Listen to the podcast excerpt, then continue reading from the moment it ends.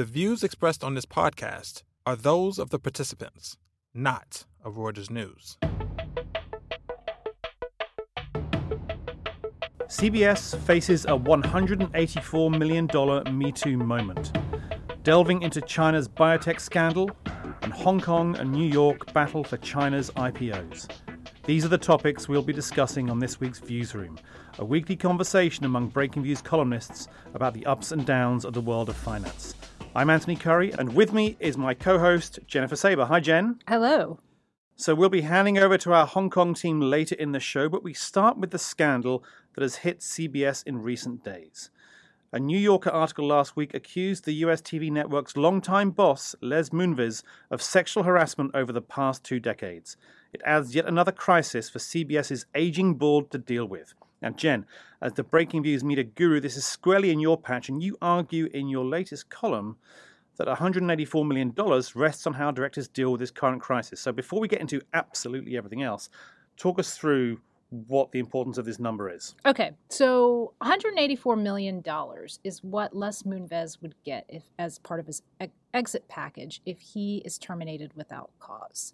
So, to put this in perspective, Les Moonves is one of the most highly paid CEOs in all of corporate America. Mm-hmm. Um, he typically ranks number one or number two, more or less. This is what Equilar found in some research that they did in terms of uh, how much he is compensated. Is this for public companies or all companies or? S&P 500. Okay. Um, and just to, to, again kind of give everyone a sense of how big CBS is, it's about a $20 billion media company. So it's in the media universe, it's kind of a, a middle sized company. Right. And certainly in the S&P, it's nowhere near the size of, say, a Facebook or Right, and he's getting a, a, whatever. He's getting a crazy compared to everyone else an, an, an outsized share of profit, basically. Sure, revenue. Uh, that's one way to look at right, it. Right, so he's being paid this much, obviously, because he's really good at what he does. Well, okay. To be fair to him, he has done a very good job running CBS. Um, shareholders have seen a great return over the past decade. He has been at the helm since 2006, and that is after CBS split from its sister Viacom. Um, and just to step back further, both those media companies are are controlled by the Redstone family. Mm. Um, Sumner Redstone, who is ill at the moment, he's 95 years old. Um, he stepped back, and his daughter Shari Redstone is now kind of uh, behind the family vehicle. Right. That's uh, which basically owns what 80 percent of each company.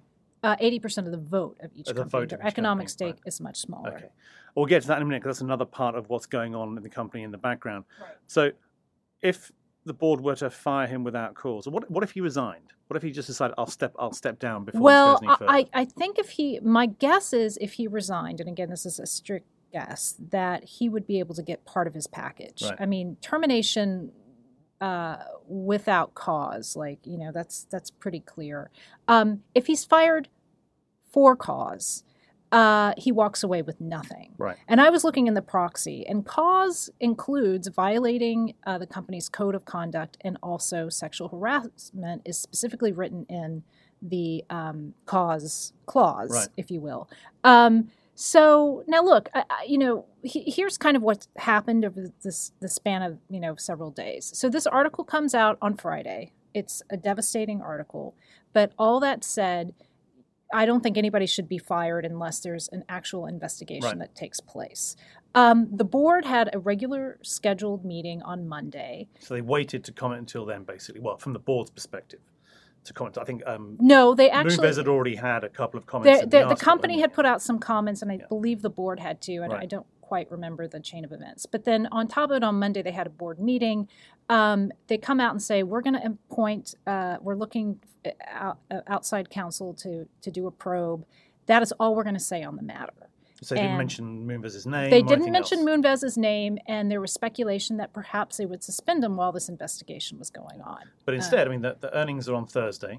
Earnings are on Thursday. So prob- actually, probably probably um, before this podcast comes out. So yeah. We'll know a bit more by then. But um, so at the moment, he's meant to be on the call, Moonves, correct? Uh, I believe he's supposed to be on the call. There's no indication that he that he won't be. He's usually on the call when, when he conducts, um, you know, when when CBS holds their earnings. So, um, you know, will analysts ask questions? I mean, who knows? All right. So did it surprise you when you found out that there was a clause in there for sexual harassment? Uh, as- Um, I yeah, I kind of was surprised by that. I mean, to be honest with you, I've never really looked that closely at, at, at these types of things, and you know, I think now uh, is start is the time to start to look kind of closely at it because we've seen a uh, a rash of these cases. So Steve Wynn is another example with um, his casino; he was forced out because of sexual harassment charges. Um, so you know, it's it's interesting to look at, and if the clause isn't there, if sexual harassment isn't addressed, it should be Yeah. going forward. I mean, if Yeah. you're a board, you should be writing this stuff in. Now, I, I, I recall looking at a lot of the, the, the packages, exit packages for Wall Street executives 10, 11 years ago as the crisis was hitting, and it was amazing to see a lot of them leaving with a lot of money. Now, sometimes that was pension, and I, I wonder how much pensions should be part of an exit package or not, and whether it should be taken away or clawback or whatever. But to an extent, Wall Street has tried to deal with this by adding in clawbacks and other issues um, and trying to make pay less dependent on each year's performance. Although I think we get to see that properly test. There's been a few clawbacks here and there. Um, the clawbacks exist exist as far as you know for, for example, CBS and Moonves. Yeah, I don't know if a Hmm. clawback exists. I mean, right now, w- what I'm talking about, 184 million, that's just the golden parachute. That's Right. that's not saying like they need to claw that amount back. Mm. Um, the the charges that were made in the New Yorker spanned two decades, from 1985 to about 2006, somewhere Right. in that in that time period. I mean, you you've been on this from very early on, looking at the cost to shareholders of whether it's sexual harassment, the Me Too movement, or whatever you want to call it. And you did a piece at the end of last year looking at, at Fox. You mentioned Roger Ailes already, and they had already. You went back through their uh, various reports and found they spent what 200 million over several years Yeah, to settle cases just to settle cases and, and, and, and whatnot. It's very expensive. Mm. Uh, if I'm a shareholder, it's you know first of all, just uh, aside from the the morality of it, like it's just wrong. Mm. Um, but then also it's a huge distraction, and um, CBS as a media firm does not need another distraction. I mean, it's it's a well run company, but that doesn't mean going forward they're not going to have a Yeah. huge set of challenges. Because I mean, let- let's let's go through some of the, the I suppose the the other now slightly less pressing one, just from a, a timing perspective, is that there's this big battle going on with Shari Redstone. Yes, Um, there's also um, major consolidation happening in the industry. right. So there's a lot for them to think about. And also, as you've mentioned, the I mean, the board the other day, its comment on Monday, doesn't seem to be particularly forthright. No, no. I mean, I, honestly, I read it and I was like, "Is this a joke? Like, Mm. why would a board put this out?" Mm. Um, and I mean, frankly, the board looks totally entrenched, totally feeble, totally in like circling the wagons for Mm. Moonves, and that's my viewpoint, and that's what it looks like. This is a board that uh, the average age of their director is seventy-two, more or less. They Right. have uh, mostly white males on that board who have served on that board for a very long period of time. Yeah. And then on top of it, you have a, uh, Les Moonves, who is also chairman and CEO, so he Right. oversees the board. So a couple of months back, something else extraordinary happened with this company, and that I've never seen anything like this. But CBS, the board, tried to basically they voted to dilute the voting uh, stake of um, CBS Class A, I believe. Shareholders. this is the one that the, the, the, the, the Redstone family vehicle yes. um, owns and gets its 80% sh- um, They voting have share. they have eighty percent voting shares. So the idea was to get this down to Seventeen percent. So they wanted to dilute the shares, Right. basically turn them all into B shares or something. I can't quite remember. But anyway, the idea was that they wanted to try and wrest control of the company from the Redstone family, um, which is extraordinary. I mean, you know, and, Yeah. and and basically they were doing it saying like, we are doing this on behalf of independent shareholders because uh, the National Amusements, which is the Redstone family vehicle, wanted they were thinking about merging Viacom, their other holdings, with CBS. So bringing the, the band back together. bringing the band back years. together. And CBS didn't like that. CBS said, you know, we don't think this is proper for our shareholders, which is all well and good. There are other, I think, Mm. mechanisms to do that and to say you don't want to merge or whatever. Um, but they decided to to dilute her voting, which is extra. Like I And- just can't and- imagine And she why. del- countersued, right? she counters, that's- yeah, to protect her state. It's you know. currently in the courts. It's currently basically. in the courts. It's uh, happening. It's, the trial is supposed to happen in October in Delaware. Okay, so we've got this this court case going on over the future of the company. We've got the article about Les Moonves and, and sexual harassment. Curious timing. Is there anything behind this that we should know about or worry about? Um, my opinion is, who cares? That shouldn't matter. Right. Um, what matters is that this article came out and CBS owes it to their employees and to their shareholders, all their shareholders, to get to the bottom of it.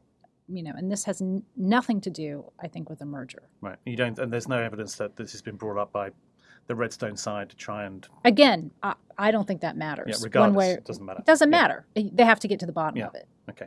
Um, and one thing we, we probably haven't got too much time to, to touch on, but the direction of the company as well. So, if the Viacom merger doesn't happen, um, whether people want it or not, what does it do next? Regarding you know, once you've sorted out whether Moonves should be CEO or not, once you've sorted out what happens with the voting stock, what does CBS become in the next few years? Well, this is a big existential crisis for all media companies. And what we're seeing right now is that they're basically getting bigger. So, the same day that this New Yorker article came out, um, Fox and Disney shareholders voted uh, for Disney to, you know, basically take most of Fox um, and merge and, and, and create a much bigger company.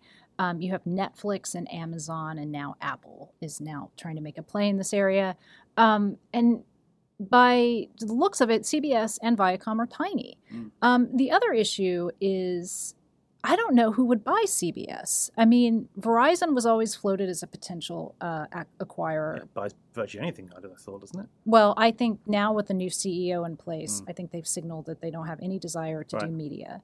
Um, you know, Comcast, Disney, Fox, they can't because they are also have broadcasters or Mhm. their broadcast stations.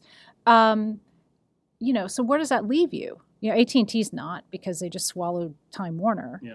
Um, Netflix and Apple and Amazon, I tell you what, they've been nowhere to be seen in any of these bids. All right, Jen, thanks so much for that. I'm sure there'll be plenty on both um, the charges against Moonves and the direction of the company we'll be coming back to. Thanks again. I'm Katrina Hamlin, Breaking Views Asia production editor, and I'm here with our columnist Alec Macfarlane in Hong Kong. Alec's been writing about a battle of the bourses. Hong Kong and New York are fighting it out to become the go to exchange for Chinese tech listings. Alec, you've been keeping a very close eye on uh, these weird and wonderful Chinese tech listings, including one recent IPO candidate that you described as a Costco Disney hybrid. Um, what is this company and, and where did the listing end up? Yeah, I can't claim credit for that. Uh, it, it, this is how they describe themselves, or this is how Colin Huang describes his startup. This is the guy that founded Pinduoduo three years ago. It, it's a phenomenal success story. It's only three years old. They are now the third biggest uh, e-commerce site in China by market share, behind Alibaba and JD. And the whole kind of premise is that um, friends and family and other users of the app uh, can kind of club together to, to push down the the, the, the price of goods. Um, and the way they do that is is one through the app, and most of the traffic comes through WeChat, the the Tencent owned messaging platform. Tencent also is an investor in Pinduoduo as well. And where did that listing end up? New York or Hong Kong? Uh, the listing ended up in New York. There's they, they weren't explicit about the reasons for this, but we can kind of um, draw some conclusions ourselves. So, so there's uh, th- those two comps that I just mentioned, Alibaba and JD. They're both listed in New York, and also the the partnership structure that Pinduoduo decided to opt for would not have been permitted in Hong Kong as well. Uh, tell us a little bit more about that. The the partnership structure it's um, it's quite similar to kind of Alibaba. So the the whole kind of idea is that um, it, manages the board and then an insider committee. There's like an insider committee kind of laying on top of it as well. So it kind of puts the founder um, very much in control when you when you kind of consider the fact that he's got ninety percent control of the vote as well. So, what does this tell us about the battle between Hong Kong and New York? Does this mean that New York's winning, or is this just uh, a little bit of a, a, strange beast? I think New York has been winning for a number of years, and I, th- I think it's it's still safe to say it's winning. Like where the kind of concern for New York would have come from was that when you know this year, earlier this year, Hong Kong Stock Exchange introduced dual class shares, which is something they've resisted in in the past. So I think New York has been winning, but New York, um, Hong Kong this year has has won some really kind of massive uh, IPOs of Chinese technology companies. So Xiaomi uh, just debuted, Meituan Dianping is coming as well. Um, so I think there was probably some concern from New York that that now Hong Kong has kind of you know loosened its its corporate governance requirements, that uh, that they'd lose all these listings. So I think New York is still in control, but I think uh, Hong, Hong Kong has been has been winning market share from them. And Hong Kong is, of course, a bit closer to home for these companies. To what extent does that help the Fragrant Harbour? Well, I mean, this is this has been like a big sort of pitch by Hong Kong to to the Chinese issuers. They've been kind of saying, you know, if you list close to home, the investors are going to understand your business model a bit more. But I mean, uh, for me, this this Pinduoduo listing kind of blows that argument a bit out of the water. So this is a very Chinese business model. Most of the users come through WeChat, which is a very kind of Chinese concept, and it's almost kind of like an idea that there's an app within an app almost second kind of confusing part about this company is that a lot of the users are in sort of far flung cities in China that fund managers in Boston and Baltimore hadn't heard of. So we were kind of a little bit concerned that this might go over the top of the, the heads of, of, investors in the States. But that hasn't happened. It's an incredibly successful listing.